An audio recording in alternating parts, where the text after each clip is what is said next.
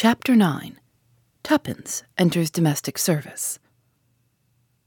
When Tommy set forth on the trail of the two men, it took all Tuppence's self command to refrain from accompanying him. However, she contained herself as best she might, consoled by the reflection that her reasoning had been justified by events. The two men had undoubtedly come from the second floor flat, and that one slender thread of the name Rita had set the young adventurers once more upon the track of the abductors of Jane Finn. The question was what to do next. Tuppence hated letting the grass grow under her feet. Tommy was amply employed, and debarred from joining him in the chase, the girl felt at a loose end. She retraced her steps to the entrance hall of the mansions.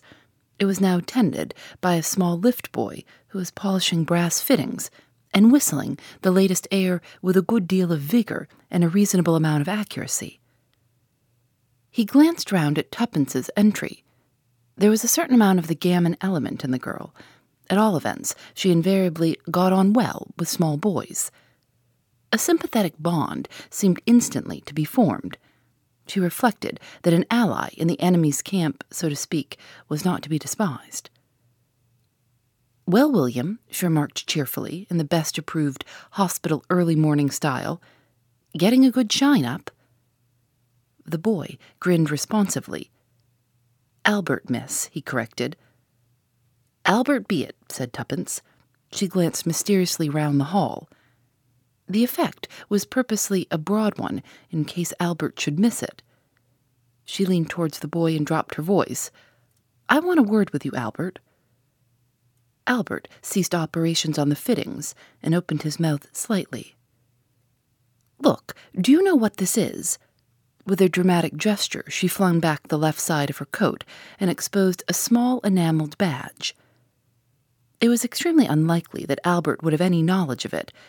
Indeed, it would have been fatal for Tuppence's plans, since the badge in question was the device of a local training corps originated by the Archdeacon in the early days of the war. Its presence in Tuppence's coat was due to the fact that she had used it for pinning in some flowers a day or two before. But Tuppence had sharp eyes, and had noted the corner of a threepenny detective novel protruding from Albert's pocket, and the immediate enlargement of his eyes told her that her tactics were good and that the fish would rise to the bait. American Detective Force, she hissed. Albert fell for it. Lord, he murmured ecstatically.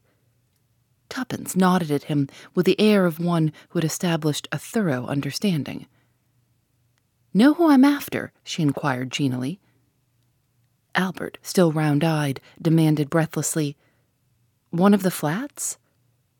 Tuppence nodded and jerked a thumb up the stairs. Number 20 calls herself Vandemeyer. Vandemeyer, ha ha. Albert's hand stole to his pocket. A crook? he queried eagerly. A crook? I should say so. Ready Rita, they call her in the States. Ready Rita, repeated Albert deliriously. Oh, ain't it just like the pictures? It was. Tuppence was a great frequenter of the cinema. Annie always said as how she was a bad lot, continued the boy. Who's Annie? inquired Tuppence idly. House parlor maid. She's leaving today. Many's the time Annie said to me, Mark my words, Albert, I wouldn't wonder if the police was to come after her one of these days. Just like that. But she's a stunner to look at, ain't she? She's some peach, allowed Tuppence carelessly. Finds it useful in her layout, you bet. Has she been wearing any of the emeralds, by the way? Emeralds?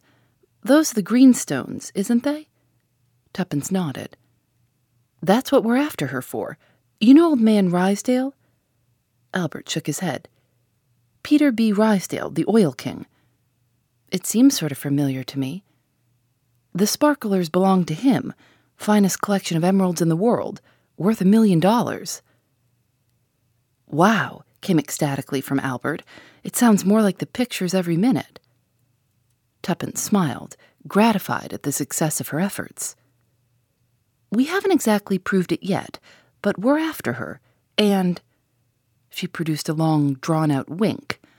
I guess she won't get away with the goods this time. Albert uttered another ejaculation, indicative of delight. Mind you, Sonny, not a word of this, said Tuppence suddenly. I guess I oughtn't to have put you wise, but in the States we know a real smart lad when we see one. I'll not breathe a word, protested Albert eagerly. Ain't there anything I could do? A bit of shadowing, maybe, or such like? Tuppence affected to consider, then shook her head. Not at the moment, but I'll bear you in mind, son. What's this about the girl you say is leaving? Annie. Regular turn up, they said.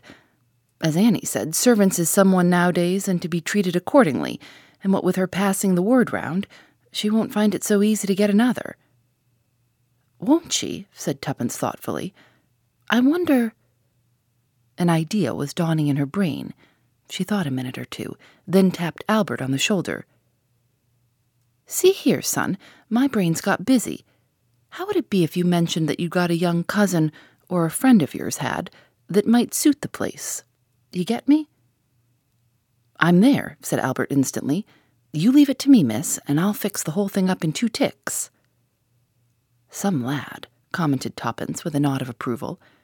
You might say that the young woman could come in right away. You let me know, and if it's okay, I'll be round tomorrow at eleven o'clock. Where am I to let you know to? Ritz, replied Tuppence laconically. Name of Cowley. Albert eyed her enviously. It must be a good job, this detective business. It sure is, drawled Tuppence, especially when old man Rysdale backs the bill. But don't fret, son. If this goes well, you shall come in on the ground floor. With which promise she took leave of her new ally and walked briskly away from South Audley Mansions, well pleased with her morning's work. But there was no time to be lost. She went straight back to the Ritz and wrote a few brief words to Mr. Carter.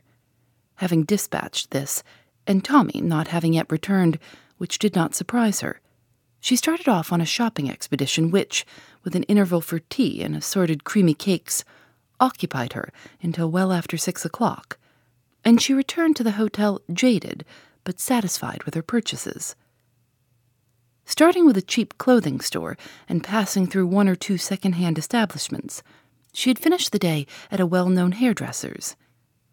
Now, in the seclusion of her bedroom, she unwrapped that final purchase. Five minutes later, she smiled contentedly at her reflection in the glass. With an actress's pencil, she had slightly altered the line of her eyebrows, and that, taken in conjunction with the new luxuriant growth of fair hair above, so changed her appearance that she felt confident that even if she came face to face with Whittington, he would not recognize her. She would wear elevators in her shoes, and the cap and apron would be an even more valuable disguise. From hospital experience, she knew only too well that a nurse out of uniform is frequently unrecognized by her patients. Yes, said Tuppence aloud, nodding at the pert reflection in the glass. You'll do. She then resumed her normal appearance. Dinner was a solitary meal. Tuppence was rather surprised at Tommy's non return. Julius, too, was absent, but that to the girl's mind was more easily explained. His hustling activities were not confined to London, and his abrupt appearances and disappearances were fully accepted by the young adventurers as part of the day's work. It was quite on the cards that Julius P. Hersheimer had left for Constantinople at a moment's notice if he fancied that a clue to his cousin's disappearance was to be found there. The energetic young man had succeeded in making the lives of several Scotland Yard men unbearable to them, and the telephone girls at the Admiralty had learned to know and dread the familiar hello. He had spent three hours in Paris hustling the prefecture and had returned from there imbued with the idea possibly inspired by a weary French official, that the true clue to the mystery was to be found in Ireland. I dare say he's dashed off there now, thought Tuppence.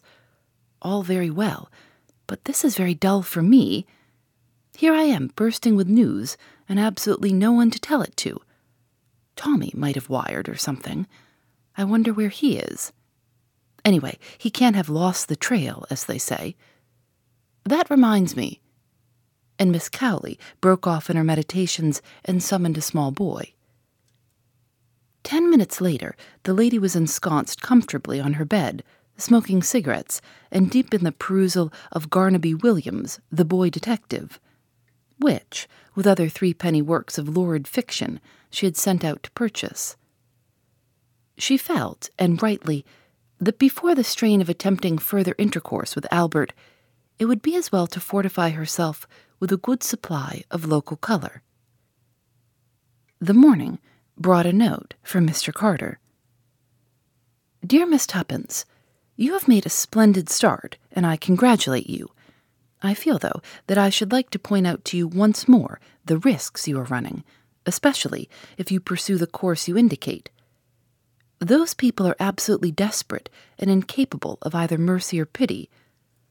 I feel that you probably underestimate the danger, and therefore warn you again that I can promise you no protection. You have given us valuable information, and if you choose to withdraw now, no one could blame you. At any rate, think the matter over well before you decide. If, in spite of my warnings, you make up your mind to go through with it, you will find everything arranged. You have lived for two years with Miss Dufferin, the parsonage, Llanelly, and Mrs. Vandemeyer can apply to her for a reference. May I be permitted a word or two of advice? Stick as near to the truth as possible. It minimizes the danger of slips. I suggest that you should represent yourself to be what you are a former VAD who has chosen domestic service as a profession. There are many such at the present time. That explains away any incongruities of voice or manner which otherwise might awaken suspicion. Whichever way you decide, good luck to you. Your sincere friend, Mr. Carter.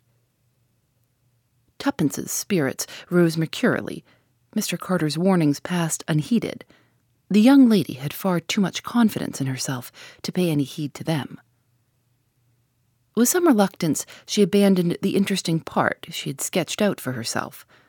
Although she had no doubts of her own powers to sustain a role indefinitely, she had too much common sense not to recognize the force of Mr. Carter's arguments.